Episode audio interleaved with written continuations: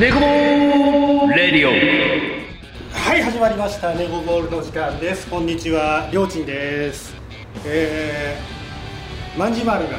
一期から首宣告を受けたということで今日はりょうちんが MC したいと思います今日はメンバーの一期はい、ます一気です。大使こんにちは、大志です。万事はい、マジです。みんないるじゃんいや、珍しく正座ですね。みんないるじゃんはい4人揃いましたね久しぶりじゃないですか4人揃うの今日、僕ちょっといいですか、一個喋っても。はい今日、あの、普段、痰が絡むんですよ、最近。俺も、で、マスクしてるじゃないですか。うんマスクして、ちょっと痰入っちゃったんですよ、マスクに。うじゃあそれ僕のネタじゃないですかん、毎回僕がたらく癖があってこう吐いたらマスクしちゃったままだったっていうのをさっき一輝君に教えたんですよしかも、さっくり喋ったもんだから ね、何のことやらんでしょう。 下品下品なんですいただき今日あのオープニング今日からあの拓郎さんに作ってもらったやつにさっき流れてましたね、青変森えましさたんのね変えます変えましたせっかくねいろいろやってもらったからねあのちょっと言いっぱなしになっちゃったんでそうですね。使っていった方がいいかなはいありがとうございました今回からネゴボールのテーマにしました、そして今日はなんとあるカフェからお送りしているんですけども実はこの後楽しみな企画がありまして早速今日のゲストをお呼びしたいと思います今日のゲストは、熟成兄弟さんですはお願いしますお願いしますお願いします熟成兄弟さんはじめましてはじめまして。えーちょっと緊張してるじゃな いですか。段取り忘れ たこんな、こんな読むことなかなかないですよ。段取り忘れたびっしり書いてありましたね真面目。 あのサウナ女子のね、はい安住まりさんから、はいあずにゃん。あずにゃんからそれ会ったことありません、僕は。紹介していただきましたあの可愛らしいね、はいサウナ女子、えっと安住さんとは何つながりなんでしたっけもともとあのサウナバザールっていうコロナ時期にオはいンラインイベント、サウナー向けのオンラインイベントがあって、はいそこに僕ら出展させていただいたんですよああなるほどなるほそどの時に安住まりさんがブースに訪れてくれて面識持ったっていうのがスタートですなるほどそういうことですねサウナつながりですねサウナつながりですねサウナは僕大好きなんですよお二人もサウナ好きなんですかサウナでも肉の授業を始めた後にサウナを知ったんへでーサウナからの肉じゃなくて肉屋からのサウナなんなでるすほどちょっとその辺もね後でいろいろ深く聞いていければなと思いますがまず熟成兄弟さんってこうラジオ聞いてる人は何のこっちゃ分かんないと思うんで、えーいろいろ熟成兄弟さんのことを聞いていきたいと思います、えーまず、えっとお二人ゆうたさんとたかしさんはいゆうたさんがお兄さん僕が弟ですあゆうたさんが弟そうですゆうたさんがお兄さんたかしさんがお兄さん、えー熟成兄弟さんってどんな人ですかなんですよ今日書いてあることめちゃくちゃ読ん で段取り下手すぎますよちょっと待ってくださいよいいそういうのがいいよいいよいいですねわかりやすいどどんな人聞いてるだ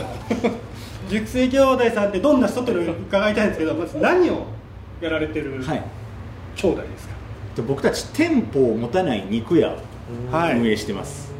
なので大きいくくりで言うと肉屋さんですでもいわゆるその商店街でこう店を構えてたりとか、うんはいレストランを構えてるっていうわけではなくて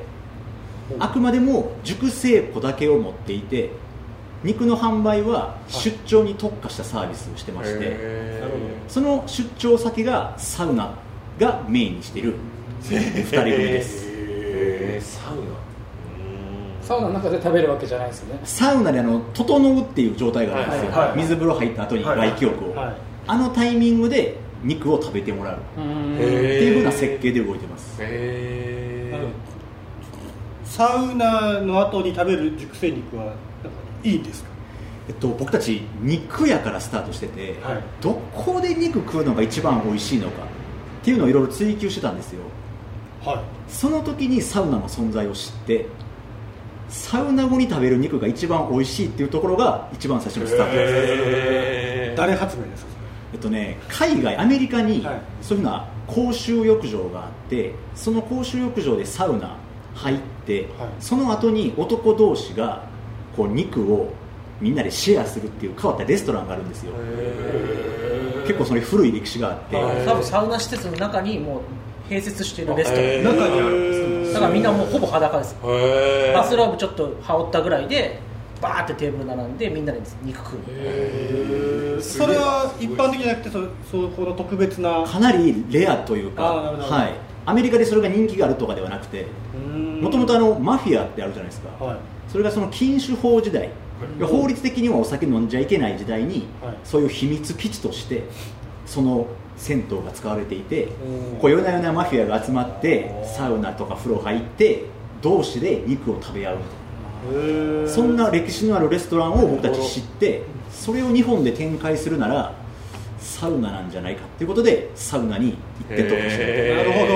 面白いなるほどへピンポイントです本当にえ懐かしいな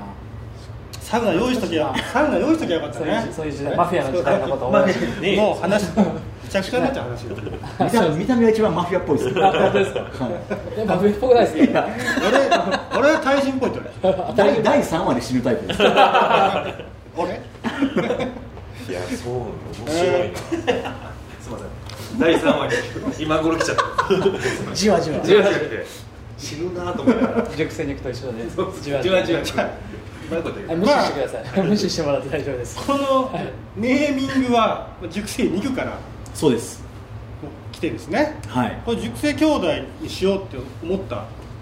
きっかけあるんですえっと本当にとにかく僕ら無名の肉屋からスタートしたんで、はいとにかく覚えてもらうことが最優先だったんですなよるほどなるほどなのでいろんな名前を案出し合って最終的にまあ電気が走るというか、うんビビッときたのが熟成兄弟だったんです、熟成ブラザーか熟成兄弟かで最終的に並 んでてなるほどまあ、多分日本だったらもう4文字でうん漢字だし、熟成兄弟の方がいいかなっていうので決めまいや相当キャッチーな相当パンチラインありますね、いや熟成兄本当弟ありがとうございますドンってくるよね来る来る何それってなりますもんね熟成教育的な今日僕何人か呼んだら「何何それ」の何人かいました引っかかってました引っかかってました知らねえのって言いました なんでマウント取っちゃうんですかそれはまずはそこから今知った顔で日みんな入ってくると呼んでいただきありがとうございますって言わないやつは帰らせる 確かに確か入店お断りでお断りでにすごいでその熟成兄弟を始める前のお二人のことなをちょっとお伺いしたいんですけどもともとはお二人は何をされてるんですもともと私熟成兄弟弟の方はかはい太陽工業っていうはい本社がこの近くの池尻大橋にあるんですけど、おおテントのメーカーでテントって、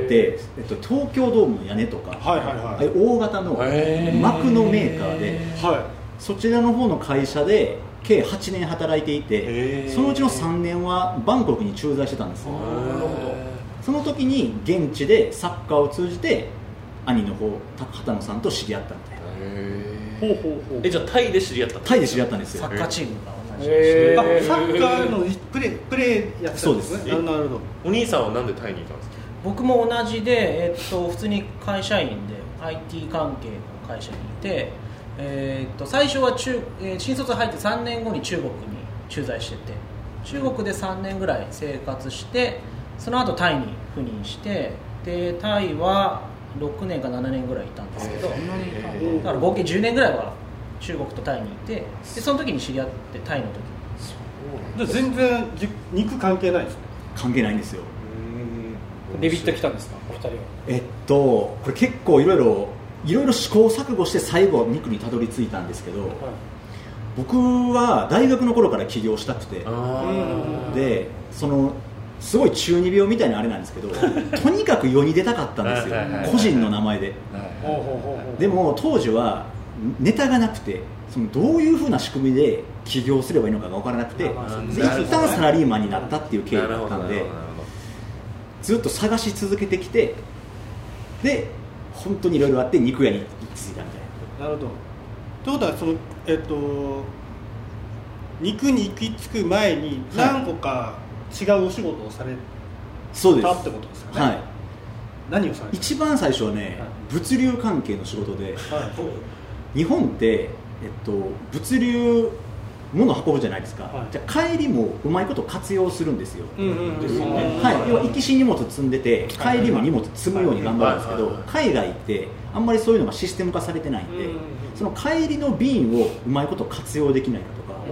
全然違う分野のところにチャンスを感じて物流のマッチングみたいな仕組みを彼がもともとそういう物流系のタイでやってたうんうん僕システムやってたんではいはいなはんか一緒にできないかなっていうのが一番最初の瞬間ですすごいいそれなんていう会社なんですかえっとね、会社は作らずに、えっと、タイにどういうふうな、えー物流会社があるかのを自分たちでお金払って何社あるとかリストから作っていって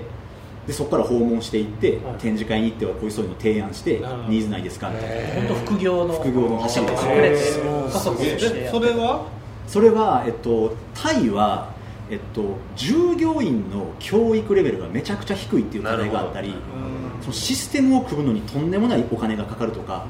その2人の小さい資金でやるにはあまりにも難しいってことが分かって、それは一旦断念してますなるほもうその当時からもう今後2人で何かやるんだろうなっていうのはお互い思ってたんですかそうです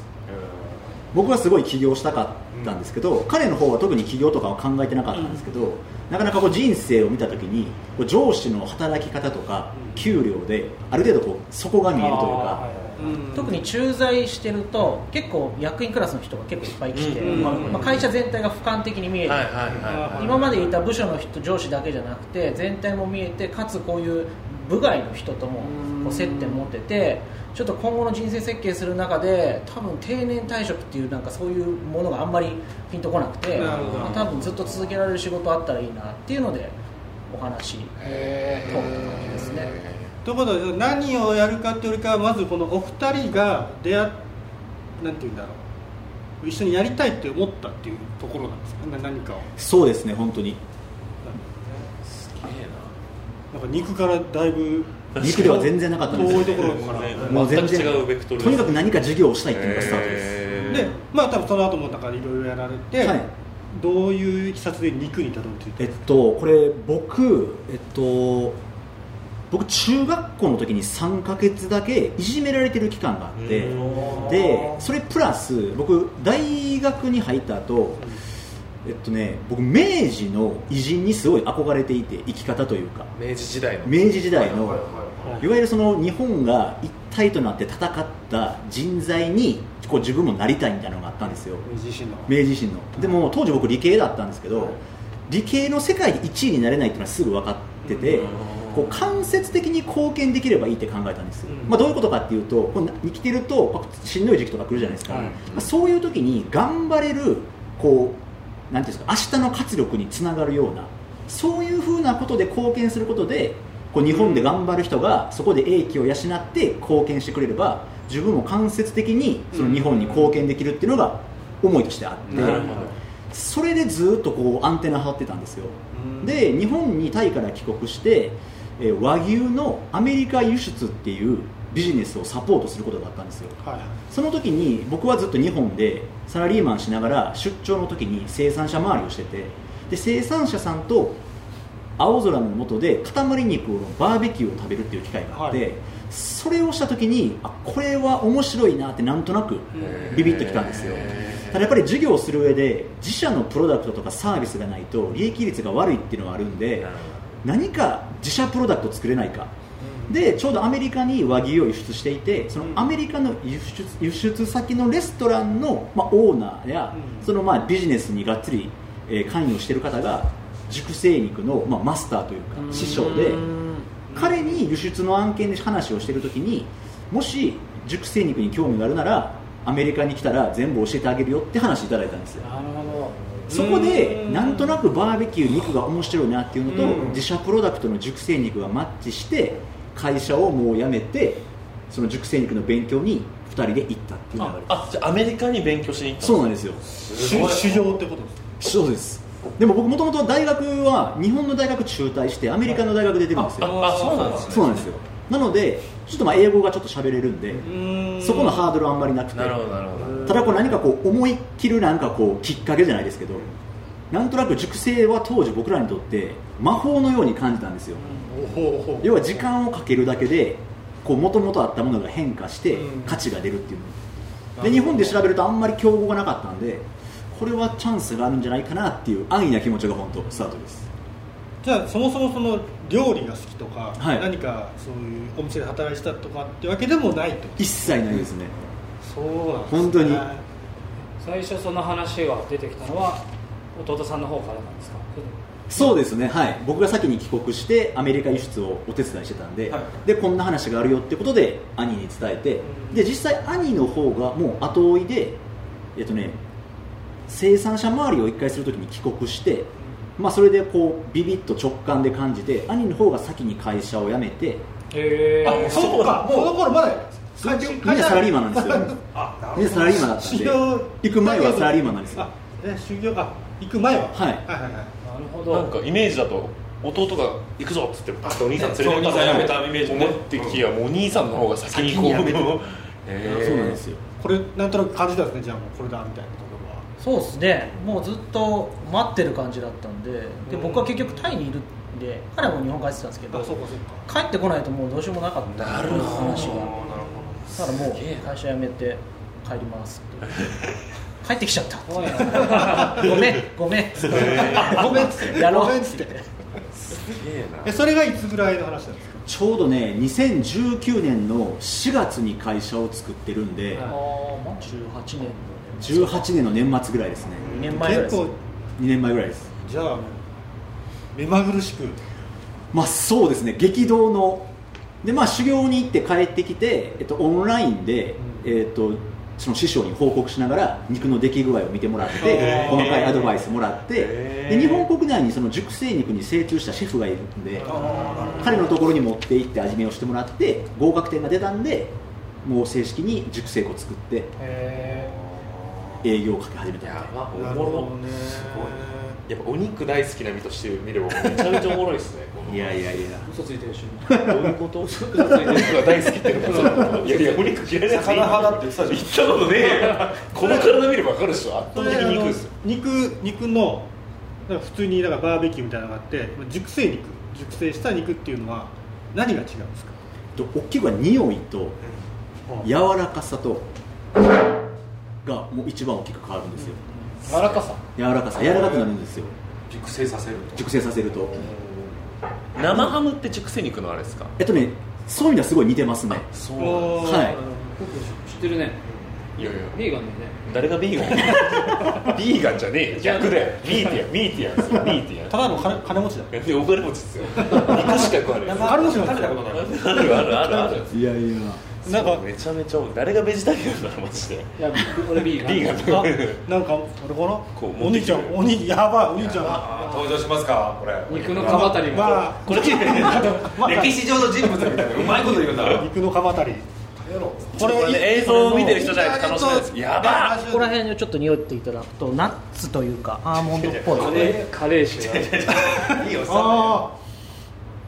ああなるほど骨の周りの方がナッツありがとうございますなんだよやらせてくれよ骨の周りの方がねちょっとこあ優しいにごめんなさい匂い とう匂いと柔らかさ柔らかさはいめでっちゃうまそうな匂いするすみませんありがとうございます肉の塊がうまそうえ超なんかな生んてで言もういんけちだろゃうんでもちろんうえなんかでもなんて言うんだろうななんてで言もうんだやっろぱうあのあれ生ハムとか生ハム系の匂いそうですねあーハムハムっぽい生ハム系のでその熟成肉の魅力といったらそういうところそうです大きい変化としてはなるほどで日本はやっぱり和牛がメインだと思うんですけど、熟成自体は赤身により変化をもたらすんであんまり和牛向けじゃなくてヨーロッパとかアメリカで発達した文化なんですそうよかね日本の脂身が多いとかそういうことですかそうです和牛はやっぱりサシが多いんで多分こういうところにもう真っ白にはい脂肪が入るんですはいけどこういうのはあんまりないそうですね形ですねなので僕らも和牛には和牛は使ってなくて、あそうなんはですね、い、ホルスタインっていうあの白黒の斑点の乳牛を使ってるんですあなるほどホルスタインなんかよくねはいはいはいホルスタイン聞きますねねなるほどへでえなあいいどうせなんかあれだなと思ってねホルスタインホルスタインがいてお肉見ちゃうとなんかね複雑な気持ちちょっと気持ち悪 いいないめやちゃくちゃ腹減るなめちゃめちゃ腹減るめちゃくちゃ腹減る急に腹減ってきた全然関係ないけど昔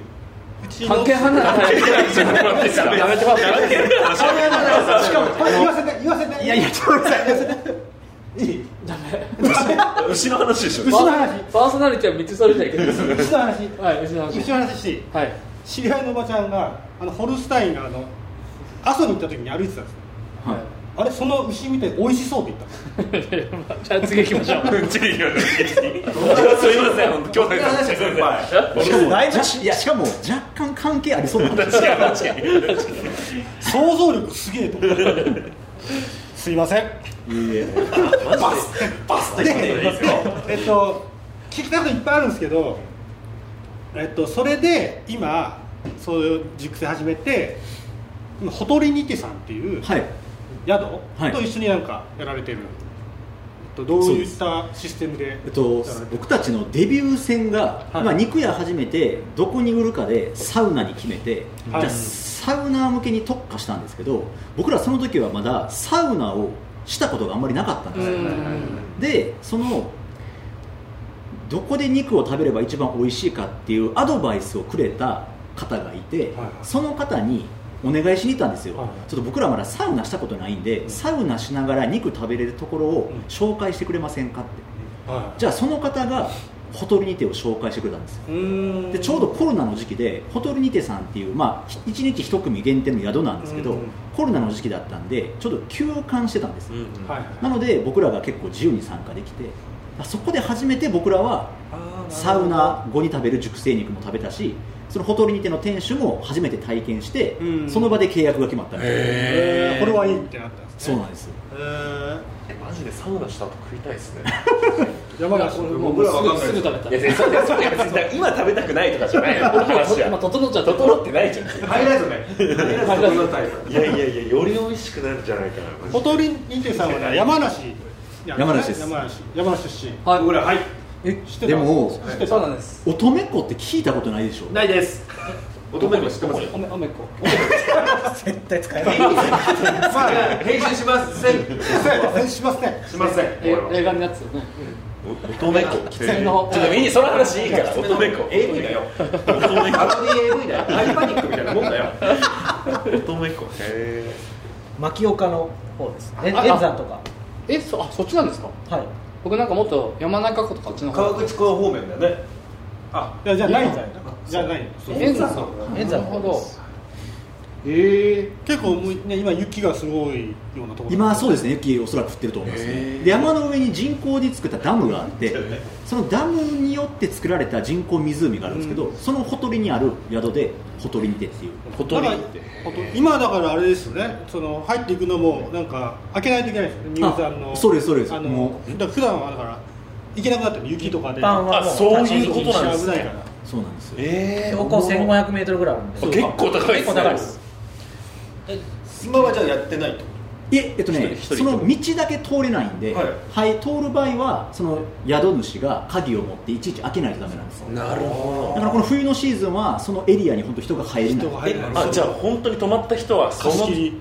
帯にそうなんですよ山貸し切りっす貸し切りたい怖っでも人一組だからいや一組一人組一組じゃはないい行一きますは行きます、いはい毎日は一口なんです一人じゃ寂しいだろ人一組人一組か一人一組わけがわからない絶対一人で行けよ怖いよすげえないやそこも行ってみたいなと思って売りましょうよでもすごいですよ予約がもう取れないぐらいすごくてそうなんですそうよなんですねもともとそのおもてなしで世界2位とかそういうふうなすごいおもてなしで強い宿で山海下外の人から評価が高いよね山下って俺ら名前取ってるしね聞いたことねえよな山梨で名前取ってる話そう なんえ実際そのサウナ飯サウナ飯何でしたっけ最そうです究極のサウナはい飯として今そこで出してるそうです僕あの丼にてを見てあ今日はちょっとないのかもしれないですけそどうなんですよ今日はないんですけど今日肉ねいろいろ別のがあるんですけどねはい楽しみいやマジで楽しい丼にてが最高だなと思ったらいやぜひぜひいやでも大志今日あのお金下ろしてきてないんで食べさせない からいやいやいや本当すいません本当ですよ本当ごめん1000円しか持ってないってどういうこといやもう今ほら携帯で支払えちゃうからだから忘れちゃってたすいませんペイペイは使えないよ一瞬でお金もうたくさん落としてくださいそうです今日はあれですよねいろいろ聞きながらやれたら面白いですよねあ作るとこうんまあそうだねえっと実際こう今話を聞くと楽しいことだだらけなんですけど実際やってみて大変だったこととかってありますかえっとねやっぱり一番お金ですねああえでっすよねと僕らいわゆる出張型なんで営業移動費とか営業経費っていうのが最初すごいかかるんですよそれのやりくりが一番大変です、なるほど結局はやっぱりお金ですそうねか移動費でもあれですもんた食べてもらってはいじゃないと判断つかないですそうなんですよで行かないとはい、だから将来の顧客獲得のために先行投資してるんですけどはいそこのお金回りが正直一番大変ですね、さっきやっぱお話伺いましたけどやっぱ倉庫がねこう川崎の方にあねる確かにそこも借りないといけないし、はいから行かないといけないとかいろいろね移動のお金は、ね、そこはでも今後やっぱり顧客を増やしていくっていうそうですことがはい、出張以外のお金の稼ぎ方、うんうんまあ、ネット販売であったりとおーか、はいはい、熟成肉あをと熟成肉であったり熟成肉の加工品、うんハンバーあーグソーセージ肉味噌みたいな腹減る腹減るね腹減るねそんな言われたならるほどねそっかそっかじゃあ今後もやっぱりいろいろチャレンジしていろいろそ課うですね題をクリアしていかないといけない部分があるということ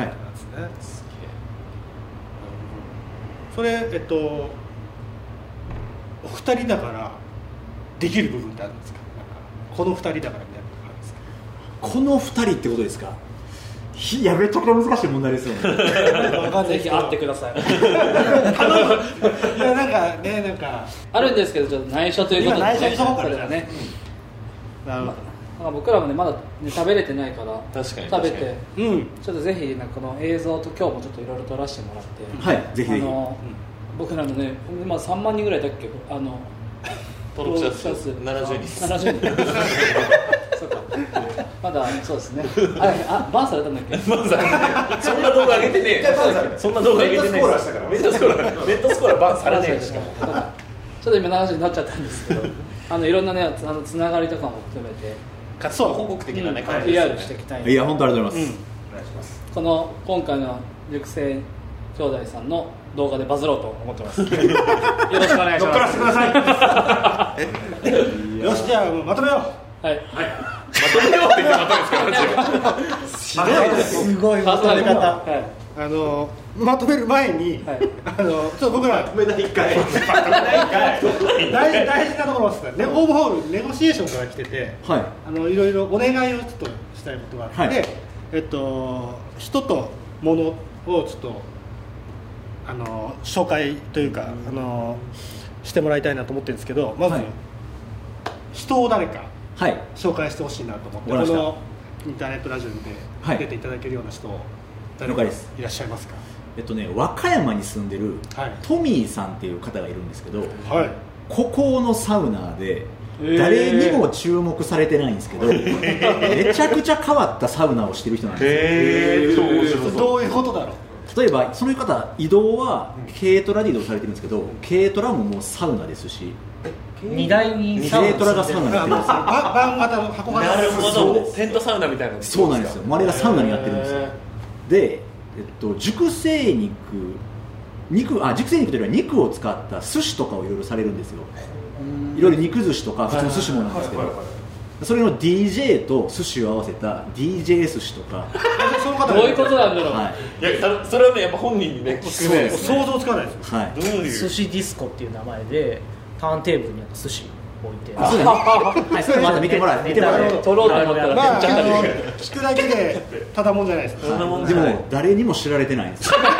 そこそれでそこ一番大事なところ誰にも知られてないで実家が漢方をやられててあのサウナされる方は分かると思うロウリュってあるじゃないですか、要は石に水かけて蒸気出すあれを漢方ロウリュを作られたりとか要は漢方の匂いでよりリラックス効果があるとかエキスを乾燥そうで匂いがするようすはなんで知られてないんでいすか誰に知られてないんです面よ白すぎるけどねはちょ僕らでねフューチャーできフュれーばチャーしないとなるほど楽しみにい、はいに誰にも教えないってことあとはちょっと物として、はいえっとこれはもう何でもいいんですけどあの、はいあの僕らあのチャリティー活動もやっていて、はいあのいろんな方にシャ T シャツとかほんとおもちゃとかなんかいろんなものをいらなくなっいたららなくなったものをはい集めて、僕は児童養護施設に持っていくっていうようなことをやっていてあのきっかけとしてはあの僕らバスケやってて、はいあのその使わなくなったものをそういう子供たちにあ,、はにあげることでなんかその人がその子たちがあのスポーツとかいろんなことになんか精通して何は始めるきっかけみたいなとかになればいいなと思って始めたでなんか本当もう何でもいいんですけどなんか物を僕ら共通のあれがサッカーだったんではいああサッカーのユニフォームとねかああ、なんあかるんで着なくなったユニフォームとかいただけそれれば、と養護施設にいやもう山ほど売りますめちゃめちゃあれがいや嬉しいすごいいい活動ですねありがとうご一ざい応まこれあのそうその T シャツチャリティー用のでえまあ、このこ「夢」って書いてあるんですけどこのかけらを子供たちがこう集集めめてるっていうえめっちゃいいっすねいやもうギャップがありすぎて す。マフィアとマか。フィアからのいやマフィアと下ネタからの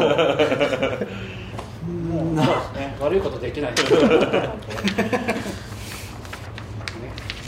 いや俺待ってるねごめんなさいペラペラっておねえみたいになっちゃったじゃんまだやだ待ってくださいね喋ってるから読もうと思ったらはいとんでもないチームやよし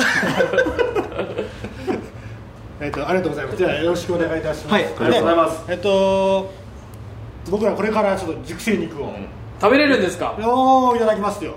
あのーラジオではちょっと伝わらないけど YouTube でもね上げたいと思うんでね、あの熟成肉の雰囲気はその YouTube で見ていただければなと思います、えーあと忘れてることないよ大丈夫ああります何あのラジオであれやりましたあの音の音ですあ ASMR。あそう届けましょうラジオ食べてるところをいやもう熟成台本にないことでめっちゃえー、ゲストに言われてますよ。投稿めっちゃ開きました決まりですよ決まりよいやもう怖かったですよ今音とか難しいから音もね YouTube ねアドリブ入れないでください。